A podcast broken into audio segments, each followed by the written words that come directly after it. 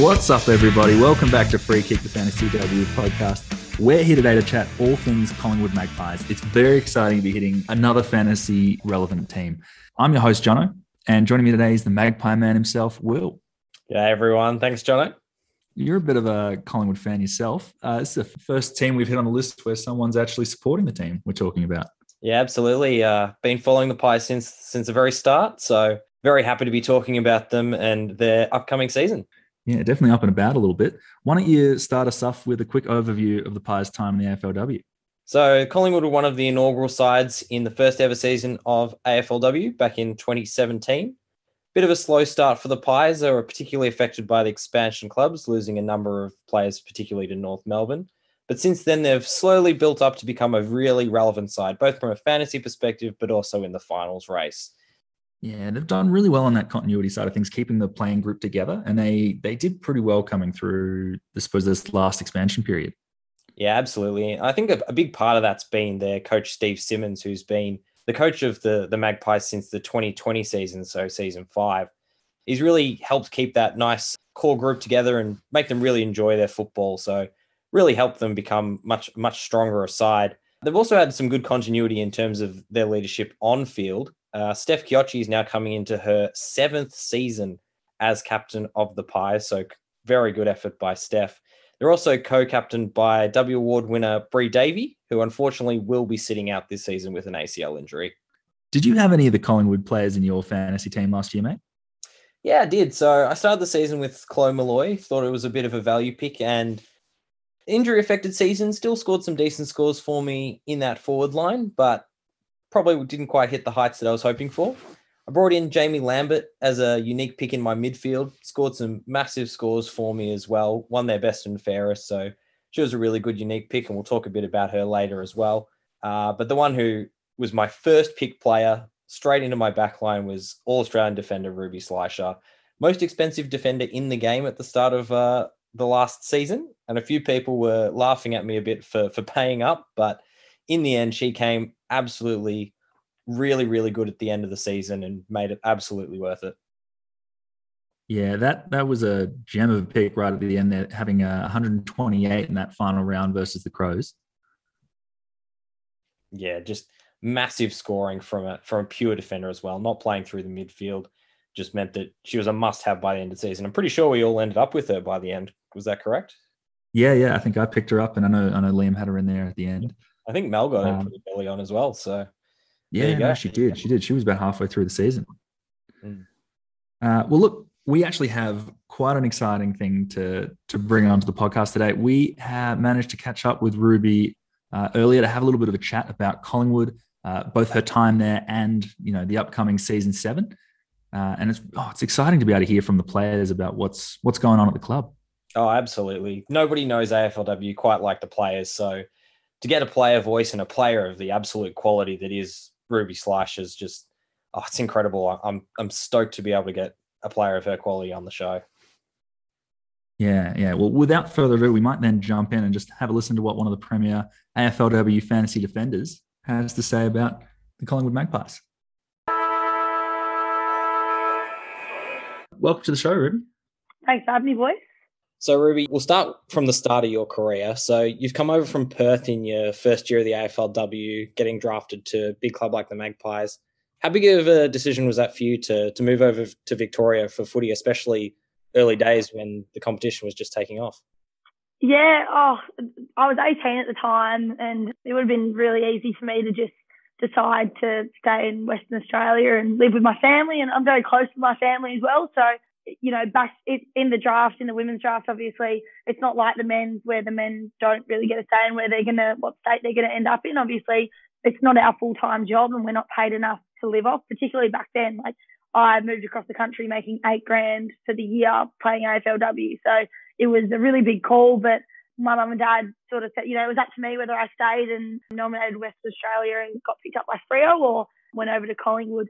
And I spoke to mum and dad about it, and I sort of had I'd been talking to the two clubs, and I knew that wherever I nominated, I was going to get picked up. So yeah, mum and dad just sort of said, look, home's always here. If if over there doesn't work out, or you get homesick, or you get delisted, which I probably should have been, um, then you know home's always here. You come back, you give it another crack. So, which I'm just I'm so glad that they did do that, and you know they're very supportive of that with all of us kids.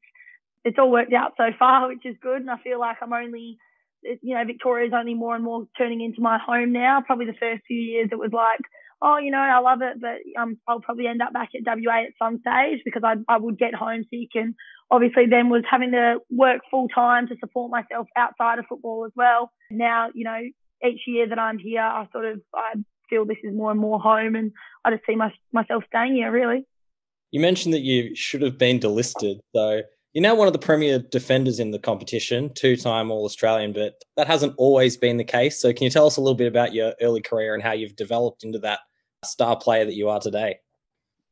Uh, yeah, it took a while. It's, uh, thank God Collingwood trusted in me. Yeah, my first four years were pretty average, to say the least. I was drafted as a utility, played as an undersized ruck my first year behind Emma King, who pretty sure was All Australian that year. So I think I played five games that year, which was a surprise to me too. I didn't think that as an 18 year old undersized ruck that I'd be, you know, I'm only five foot nine. I didn't think that I would really get that much of a crack. Can't say I loved the ruck, but I was getting games, so you sort of do what you got to do for the team. And then after that year, I sort of moved into, you know, the back line and starting to learn, you know, the defensive craft, which came a lot more natural to me. But I didn't really give myself the tools to be a good player. I was probably carrying a bit too much weight. Didn't really know. I think I wanted to work hard, and when I was on the footy field, I was working hard. But off field, I had no idea how to gym. Like we'd be in the gym, and I'd be dancing around, distracting everyone. Like just you know, that's the sort of person I was, and, and still am. But at least now I've actually figured out how to work hard in the gym too. But yeah, it's just you know those first few years, it was I was probably lucky that I, with my personality, I'm I'm the type of I was probably a bit of a class class clown and um, the type of personality that just sort of brought enjoyment to footy. And I'm not, I'm, if I if that wasn't me, I'm not sure that I would have given the chances that I was given. You know, it did get me into trouble sometimes, but it, you know, it got me another contract at the end of the day. And it wasn't until I sort of really knuckled down, actually figured out what, you know, well, Sarah Rowe, started living with Sarah Rowe and saw what a real athlete looks like and trains like and eats and all of that that I probably learnt that I can be on that level as well. And for me, I, I think football always came pretty natural to me. I, you know, playing since I was really little. But yeah, it wasn't until I actually sort of realised how I could, what I could turn my body into and give myself the tools that I could actually become a good player. Well, you've certainly become that. I mean, over the what six seasons of the comp so far, it really come a long way. And so is the the Collingwood Pies. From that start, you really built into a team that's a consistent finals contender. How has that changed? Has it has the whole club gone into that more professional, eating better, training better? Is that something that's I suppose across the whole club? Yeah, definitely. I think particularly this year, I, I'm actually really intrigued to see our shift this coming season, even just from the last season. I like I know it's the same year, but there's been a lot of changes at our club. Obviously, with expansion, there was always going to be movement, but we've done pretty well to keep, you know, the core of our group together, which, you know, a lot of teams weren't able to do. And it's a credit to the girls. You know, there was, there was money being thrown around at girls that no one ever would have thought before, which had to happen because it had to encourage expansion and movement to give new clubs a chance. But, you know, I, I know a lot of our girls took like potential, you know, took pay cuts to stay at Pies and because we trust in what we've got at the club you know, there's been, big changes. We've got a new SNC in. The support that we have in our facilities is it just feels really different. And I think the standard that the girls have set, we're only four weeks into preseason, but the standard that the girls have set for ourselves this year, it's taken to the next level. Previous years, it was almost maybe like we were happy to play footy. Obviously, the last couple of years we've played finals and we've been really competitive, which we've loved. Prior to that, it was probably like we were just happy to be out there and playing women's footy, and we've got a platform where now we're like, no, we we're here for a reason. We want to be serious contenders, and we actually want to win a flag. Um, and I think that shows in the commitment that with majority of the list staying, and then yeah, just the support that's been put into us now with you know SNCs and stuff like that. It's going to be a really new look Collingwood coming into next season, which is so exciting to be a part of. Well, interestingly, I want to talk a little bit about how it's not so much a new look backline because yourself, Stacey Livingstone, and Sophie Casey were all drafted in that initial draft and have been at the Pies all the way through. So has that consistency in that backline been a massive help to to driving those standards and and keeping the club really focused? Yeah, I think so. But I mean, you look at you know Steph Chiocci's been our captain since the start as well. You know that commitment from it sort of feeds through the team, I think, and I think there's, there's there might maybe five of us left uh, from that original side. So there obviously has been a lot of movement, but I, I guess naturally the more you play together, the more you you work together. I think that really shows with myself, Stacey, and Soph Casey, as well as the the rest of the backline as well. We just all work together really well. But yeah, I mean, particularly us three, we, we've been playing together for so long that it's like second nature. We don't even have to look behind us. We know where each other are going to be. So yeah, when, when you play together for so long, it's pretty crazy to think we're coming into our seventh season because I mean, I didn't think I'd be around for this long, and it's it's just you know it is bizarre to think that. But yeah, it, def- it definitely shows, and I think it shows in some of the great teams. You look at Adelaide, a team that has stuck so fat for so long. It's it's no wonder they're so successful because they've been able to keep their team. It'll be really interesting to see how they go this this season because obviously they've you know with Phillips out and they've lost a few key players.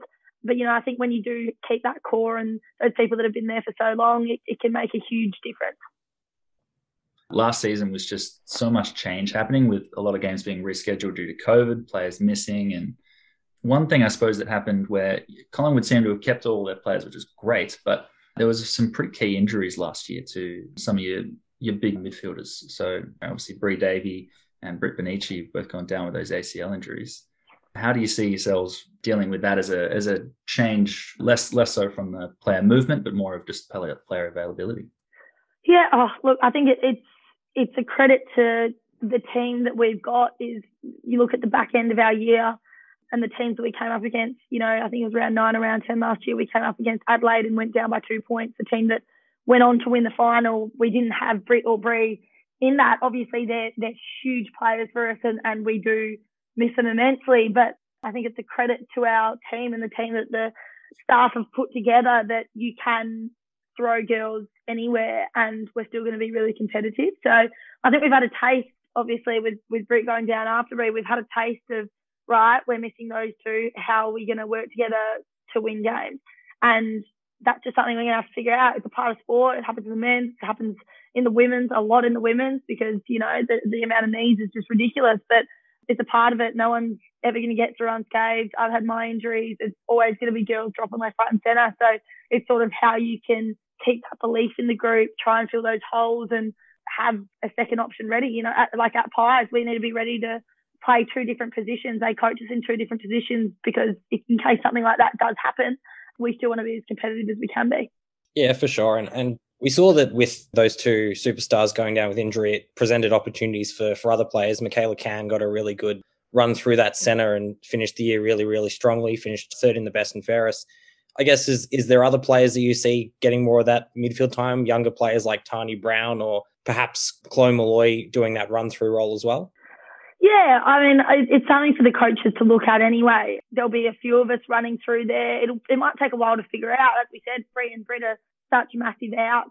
You know, obviously Jaimee Lambert and Bully and keep running through there. You sort of want to make sure that our, our forward line is still as strong as possible as well. So whether girls are switching midfield and forward. But you know that's what the preseason's for to test things out. We're lucky we get a match team and a scratch match to see what works and change things leading into the season. So yeah, I'm sure the staff will sort of be and Steve will be thinking about different options. I mean, like personally, I love Ash Sheridan in there. She's had a bit of a crack in there last season, probably not as much as I would have liked to see of her. She played a lot of forward time, but I think she's a natural mid. She's got that bigger body and she's just really explosive. And I think she can be really damaging there. So I'd love to see her, her in there a bit more. But yeah, as I said, that's for the coaches to figure out what works and who works well together in there. And you kind of touched on it as well. You want your forward line to be as strong as possible. We saw Sophie Alexander, one of the big outs going to Essendon. So there's a tall forward spot up for grabs, and she was the second leading goal kicker for the Pies last year. Who sort of fills that void and, and steps up to kick a few more goals for the Pies? I think Imogen Barnett, she's a massive in for us, and she probably didn't get much of an opportunity last year because she was behind Soap and Sabs in the way of selection. Um, and she did have a couple cracks, and I thought she was awesome whenever she did come in.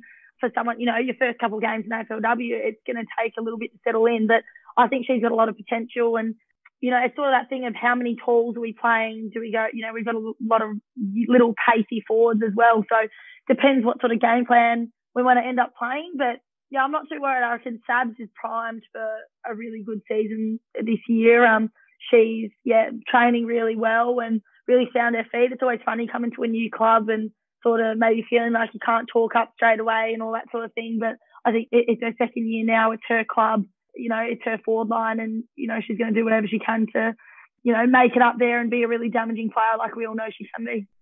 What's the second position that you try and train for? Oh yeah, throw me in the ruck. Tall forward.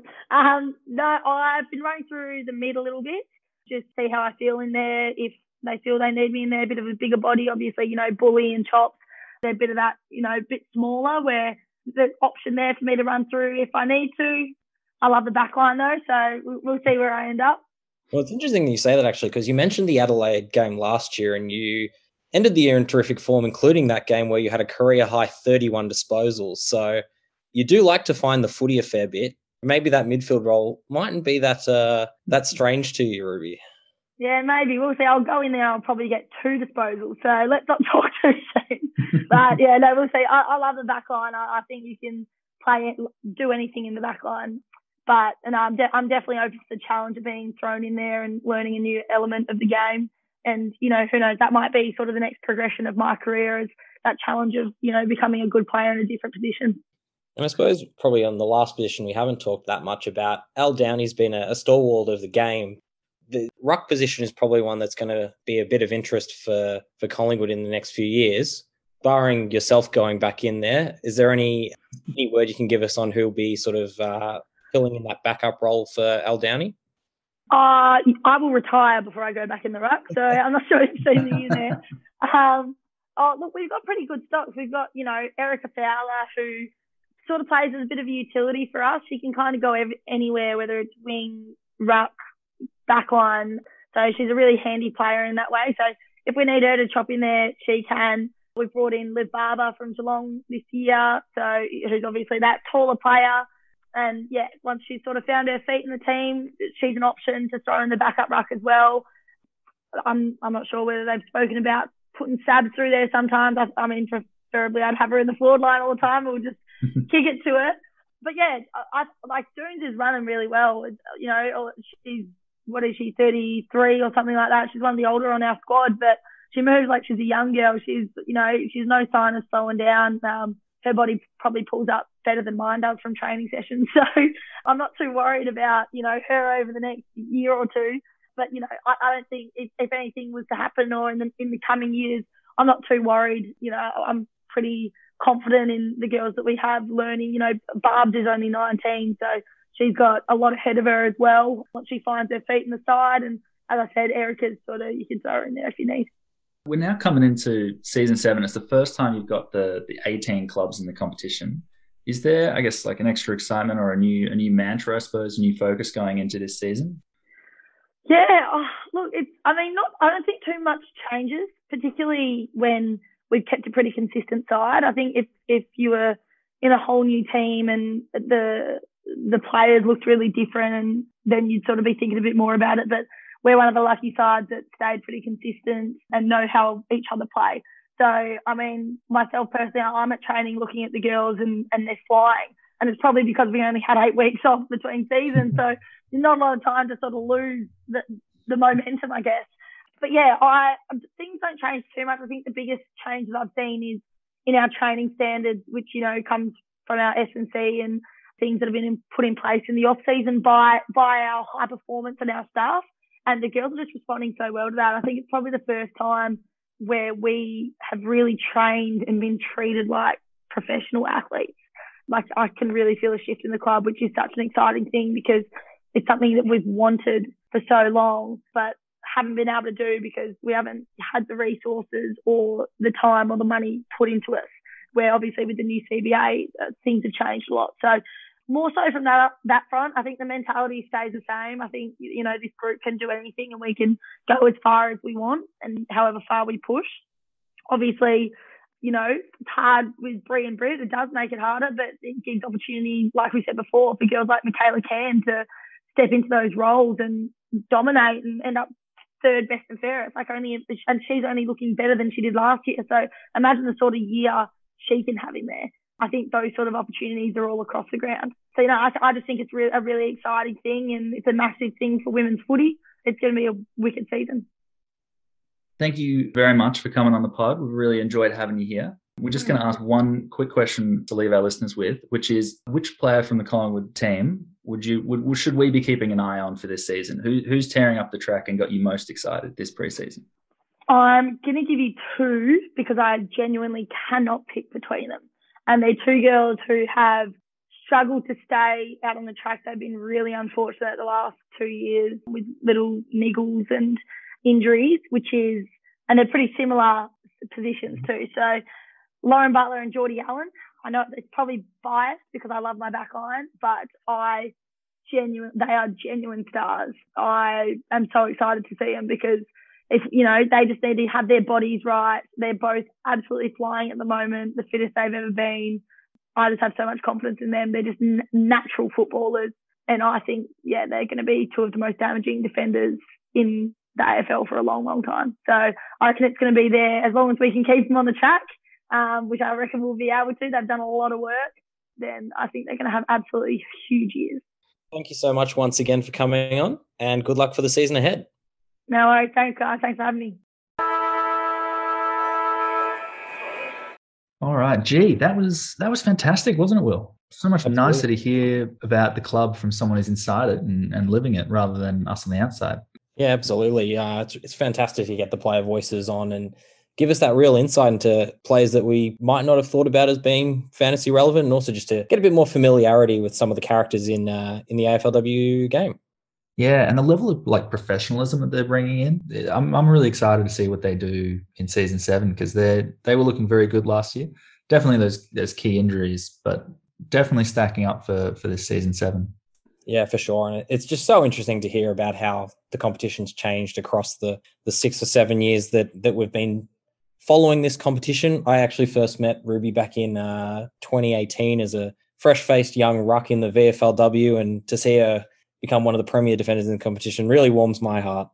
It's uh, it's got to be the shortest ruck that any team has ever had, five foot nine. Well, there was a reason that she said she should have been delisted. She was not very good at it, but she's definitely uh, paid back the club. Uh, oh, tenfold. For tenfold sure. for sure in the back line. Mm. Well, what we might do now then is just take a look back over the Collingwood Magpies lineup, but from a fantasy point of view. Uh, but we'll try and keep some of Ruby's insights in mind as we do. So, look, to start with, what's the most important thing from your perspective, from a fantasy lens, that we should know about the Collingwood Magpies coming into season seven? Well, for me, it's that midfield opportunity and the fact that we've seen two of the premium midfielders of the competition go down to ACL injuries in Brianna Davey and Brittany Bonnici, both of them previously very high scorers. So there is midfield opportunity there for a player to possibly push up into that premium band of midfielder for the Collingwood Magpies. Yeah, and I think wherever they're listed, defender, forward, or, or midfield, there's going to be a lot of improvers. Definitely something to keep an eye on. Yeah, absolutely. And I guess the the one that that does also interest me is that backline. We've already talked a bit about uh, about Ruby, but there, there's some interesting names there that might become much more fantasy relevant as their careers progress. Well, let's jump in then on our watch list heading into this season. Let's start with defenders. Uh, Ruby, Ruby Schleicher. Are you thinking of starting with her in your team? Absolutely, 100%. She'll be expensive to buy, but it'll be absolutely worth it. Started slowly last year, but she just continues to get better and better. Just punctuated by that 128 that we mentioned before against Adelaide. She had 31 disposals. You can't do better than that as a pure defender. It's scoring that very few other genuine defenders are likely to reach. So I think she's a must. Yeah, no, I, am in a very similar boat. I think last year, outside of Emma Swanson and Rebecca yep. Webster, who were both playing midfield, there there wasn't anyone who was even you know in the same boat at all. One thing we probably need to think about is last year that back half of the season, she was you know she was in beast mode, really racking up points. In the first half of the season, she did start a little slow. Some of that was injury affected. She did have a bit of a knee niggle, but she worked through that got into that amazing form that made her a must-have. So to me, with a with a preseason behind her, I don't see any reason why she won't continue that amazing form that saw her become one of the best players in that defensive line across the end of last season. Yeah, yeah. She's going to be tough to upgrade to, I guess, with only 10 rounds of different prices going up. So I think she's she's almost a lock for me at this point. If we're going to look a little bit, you know, a little bit cheaper, I think there was one player that you were talking about earlier, which was uh, Lauren Butler. Yeah, Lauren Butler, one of the players that Ruby did highlight as a player to to watch this upcoming season. Interesting, was listed as a, a forward in the fantasy game last year, but we're very much expecting she'll be a defender in season seven, given she played almost entirely in the back pocket. One of the things that I really liked about Lauren Butler's scoring last season was very consistent, only averaged 52, but had a low score of 36. So if she can continue her development, still fairly young, there's no reason to think she can't push her average up to closer to 60, which as a defender is really, really valuable. Yeah, I mean, that's going to push her up into the top five defenders almost immediately. Would you start with her? Probably wouldn't start with her. I think she's one of those players that you definitely track how they go across the early rounds and would be an early upgrade target if she does show that form before she starts really gaining that price increase. But if you're willing to take that risk and go for someone that is a little bit cheaper, I think she's definitely an, an option worth considering. It's a very high price to pay for someone who, I guess, there's a little bit of upside, but it's not as if she's a guaranteed top scorer. I'm probably more just going to be watching to see when she hits a patch of form. Yeah, I agree with that. I think she's definitely a player that you should be keeping an eye on throughout the season. If she starts hitting those sort of 60s, 70s, which we know she can do, she did have a high score of 71 last season. So not a, a massive ceiling, but once again, still young, still developing her game. So if we start seeing that a bit more regularly, definitely think to bring her in. Well, why don't we jump into the midfield then? Because we know with the loss of Bri Davey and Britt Bonnici that there's going to be a lot of opportunity. Who are the prime ball movers at Collingwood that we need to be aware of? So the real midfield leader for the Collingwood Magpies last season was Jaimee Lambert, a superstar in the midfielder, won their best and fairest. Uh, she really stepped up in the absence of their missing superstars, Bri Davey and Britt Bonnici. So she finished the year with an average of 89, very, very good scoring. But what really interests me about Jaimee Lambert was the 130 points that she scored in the final round of the year 130 against Richmond. So that's something that shows she's got a really high ceiling. And if she can keep up those sorts of games, once again, in the absence of those two superstars, she's definitely a player worth considering as a premium option. Yeah, I don't actually know many players that would have a higher ceiling than that, to be honest. Yeah, you're, you're really looking at the genuine top level players like your Hatchards, your Bowers, to be able to to hit 130 and a couple of weeks previously she scored 118 as well. So she's definitely capable of it. The only issue with lambert is she can get a bit of attention from opposition taggers mainly because she's now the, the main player in that midfield. Mm, yeah which is which is a bit of a concern. Once uh, they lost Britt Bonnici, which remind me that was round eight i believe against the Bulldogs. round eight against the dogs correct. Yeah. From that point on uh, she scored 118, a 73, and 130, which is far and away above her 89 average for the season. You know, in the first half of the season, I think she only went above that score once, and it was really that back half that carried her. Probably wouldn't want her as your prime midfielder, but we do want some value in our premium mids. We were talking about a few players that might take that next step going forward. And I think Lambert next season could average 95, maybe. Yeah, I think that's definitely an option that really does interest me. I had Jaimee Lambert in my team as a unique option last season, and I really reaped the benefits of of her high scoring. I think I may have even made her captain for one of those big hundred games, just as a hopefully this will get me close to the top hundred. So I, I, think if, if you're looking at a, a player to put as your sort of second or third midfielder who can push up their scoring from that mid 80 level into the 90s, she's definitely an option for that. Mm, yeah, one one we'll be looking at closely when we come and form our teams. Another pretty big ball winner in the Collingwood lineup who also stepped up once Bonnici went down, uh, Mikala Cann. Yeah, Mikala Cann had a really fantastic year last season, establishing herself in that Collingwood midfield, playing that real inside role to replace Bri Davey. The important thing for her was to get the, that sort of consistency in her game, which led to four consecutive scores over 70 to end last season, especially once Britt Bonnici went out to that knee injury. So across the final four games of the season, she actually averaged 78. So going into next season, she'll be average at around about 67. there's a player there who could very possibly push their average up over 80, who's very underpriced if that does come to be. Mm. It's definitely a career high for her because I think some of her previous seasons, you know, not playing that midfield role specifically in, in the, the grunt, I suppose, of the different centre bounces, uh, definitely not getting as much ball. But once she moved in, as you say, she was terrific. Yeah, for sure. She, she she's played a lot of roles flowing through that midfield, playing as one of the rotations, but to actually get that starting midfield position last season really saw an uptick in her scoring ability and it's one of the things that makes me very interested in her ability to actually be a starting player because you're going to get the value out of her if she keeps up the form that she showed at the end of last season. And I'd also like to add for both of these players, one of the reasons that they're both also very good options is they can hit the scoreboard, particularly Jaimee Lambert. In that game where she scored 118 against the Bulldogs, she actually kicked three goals. So goal kicking midfielders are a rarity in the in the women's game, so they're very good to have in your team. Yeah, absolute gold. I also really like the tackling consistency that they have because one thing that I, I noticed is Collingwood actually have some of the lowest tackle numbers amongst the entire AFLW, which really surprised me because their midfield unit tackles so much. Yeah, absolutely. And I think the one of the main players who actually was one of their best tacklers was Britt Bonnici, which is quite surprising given she's mostly known as an outside runner who gets a lot of uh, marks on the wing, just showing her versatility as, as a player. So to have those two as your main tackling sources, so Mikala Cann had five tackles or more every round for the last six games of the year. That sort of consistency is what will make her a player that is very much an option for your midfield. One one other flag that I'd want to put there though is that Collingwood is a handball happy team with their game style they have the highest handball to kick ratio in the entire comp.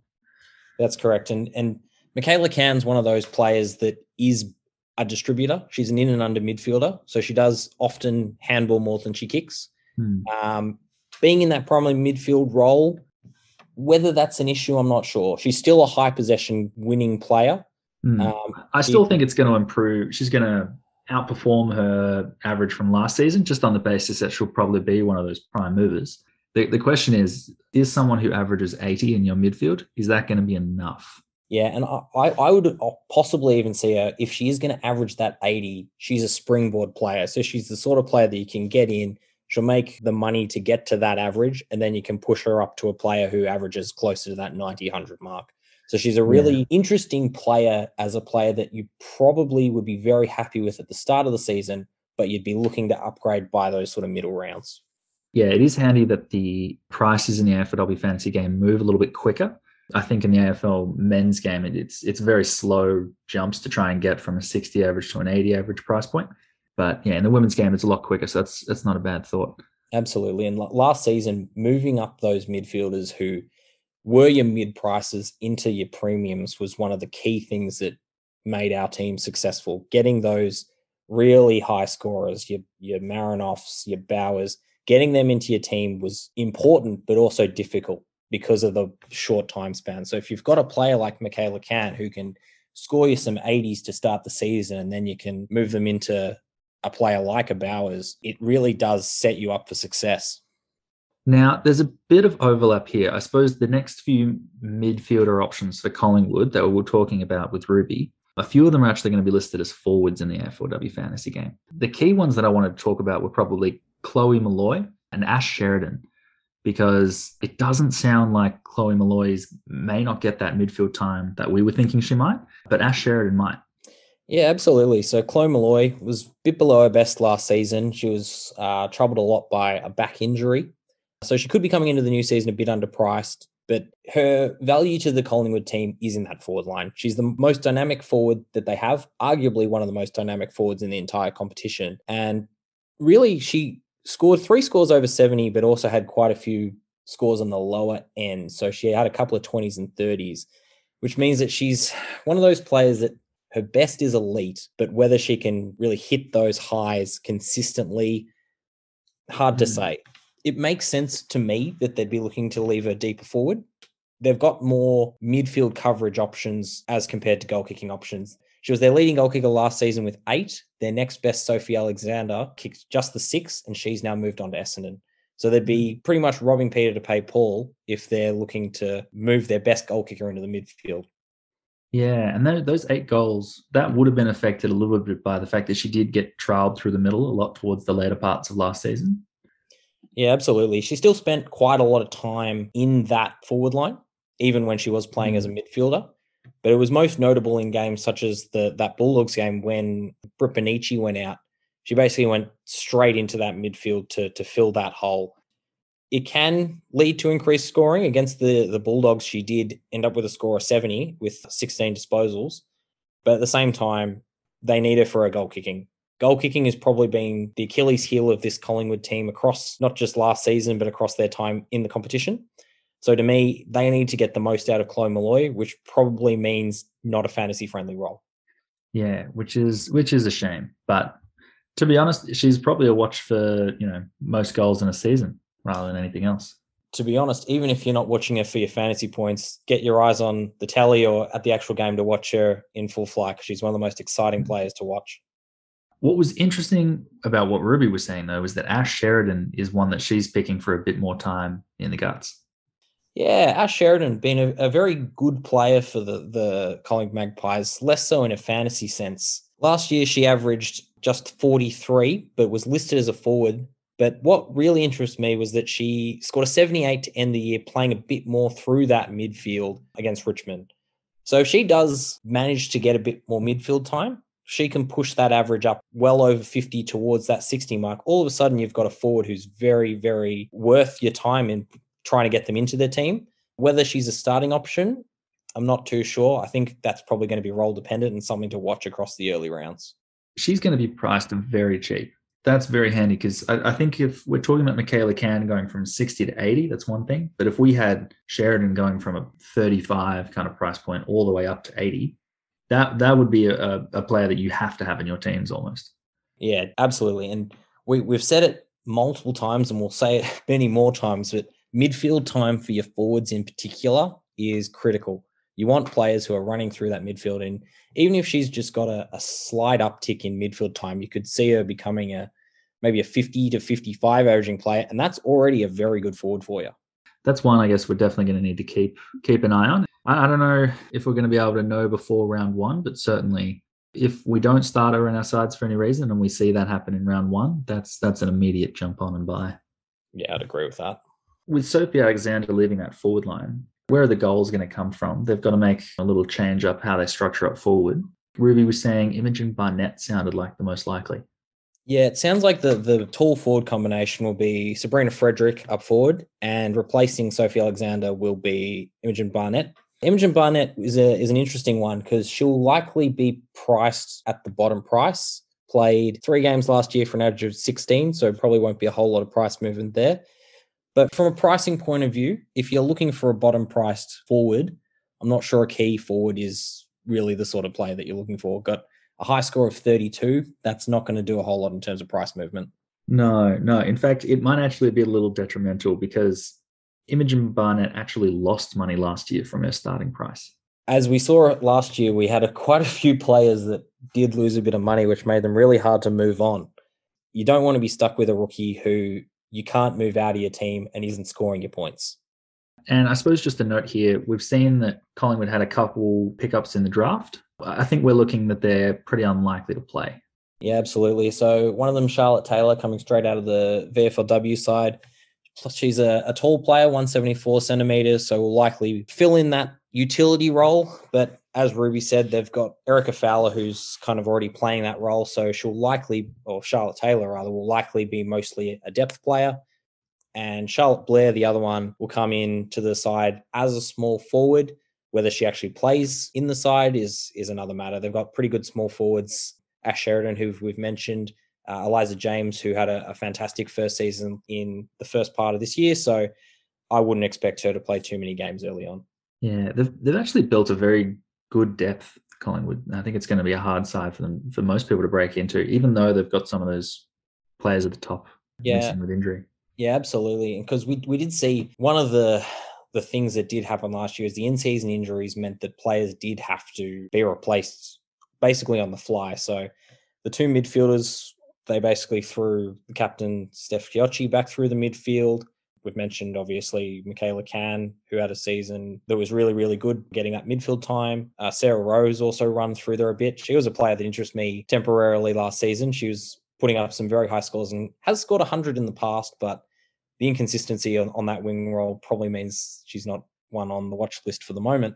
And the other one who who I do want to just bring up is Joanna Lynn, who is a ball winner in the VFW, missed a lot of uh, footy through a shoulder injury, so could be a, a cheaper midfield option to consider. But at the same time, there's going to be a lot of players around that lower price point. I would probably recommend looking at your expansion pools. Look, as we always do, let's finish off with the rucks. Uh, last year, I had Alison Downie in my side, and I think it was her first year for the Collingwood Pies. Great starting ruck, going from basement price and, and pushing well up to match it with some of the better rucks. But I think now that she's a bit fully priced, I'm I'm not too interested. Do you do you have any interest in the Collingwood ruck lineup? No, definitely not. She was a very popular pick at the start of last season. She she's been a, a stalwart ruck for Carlton mostly throughout her career, but last year, as you said, Jono moved made the move to Collingwood. Gaining that price was really critical to her being a starting ruck for a lot of us, and she only pushed to an average of 44, which was very good for for what she was priced at.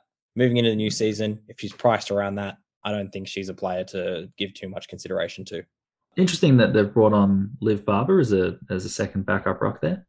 Yeah, absolutely. So she, very tall player coming out of Geelong, played mostly as a key forward and a, a pinch hitting ruck when she was at the Cats. So she was one of the players that we had had a bit of a discussion about whether she'd be replacing Sophie Alexander in that forward line. Sounds like Imogen Barnett's probably that first option, but she's definitely one probably more to keep an eye on for the future because she's got a lot of talent and will probably take that mantle as the number one ruck in seasons to come. But for now, with an average of 30 from last season, probably not going to get a huge amount of game time. I think that's one to probably wait and see on for future seasons. I'd also like to uh, point out that Liv Barber, when she's playing with Geelong, I got her to sign my jumper and she did not sign with a number. you must be outraged. I was outraged. I'll have to go find her after a Collingwood game and get her to, to put the number on. To redo it, redo it, yeah. Well, look, that's going to be our overview of the Collingwood Magpies. And there's certainly a lot of players there that we're going to be keeping our eye on as the preseason carries on. Tomorrow, we're going to be on to the Fremantle Dockers, which, just as a little heads up, we're going to be leaving the expansion clubs until last. So uh, look out for Essendon a little bit later on. Absolutely. Lots of content to, to talk through those ones. Yeah, but keep an eye out for the, our Dockers episode tomorrow, and we'll have our best 21 out on the socials. You can find us on Facebook, Twitter, and Instagram if you want to follow us at Free Kick W Pod. I'm on Twitter at Odds and Stephen. And I'm on Instagram at Will H underscore VI. We'll catch you tomorrow, Evan. Thank you very much.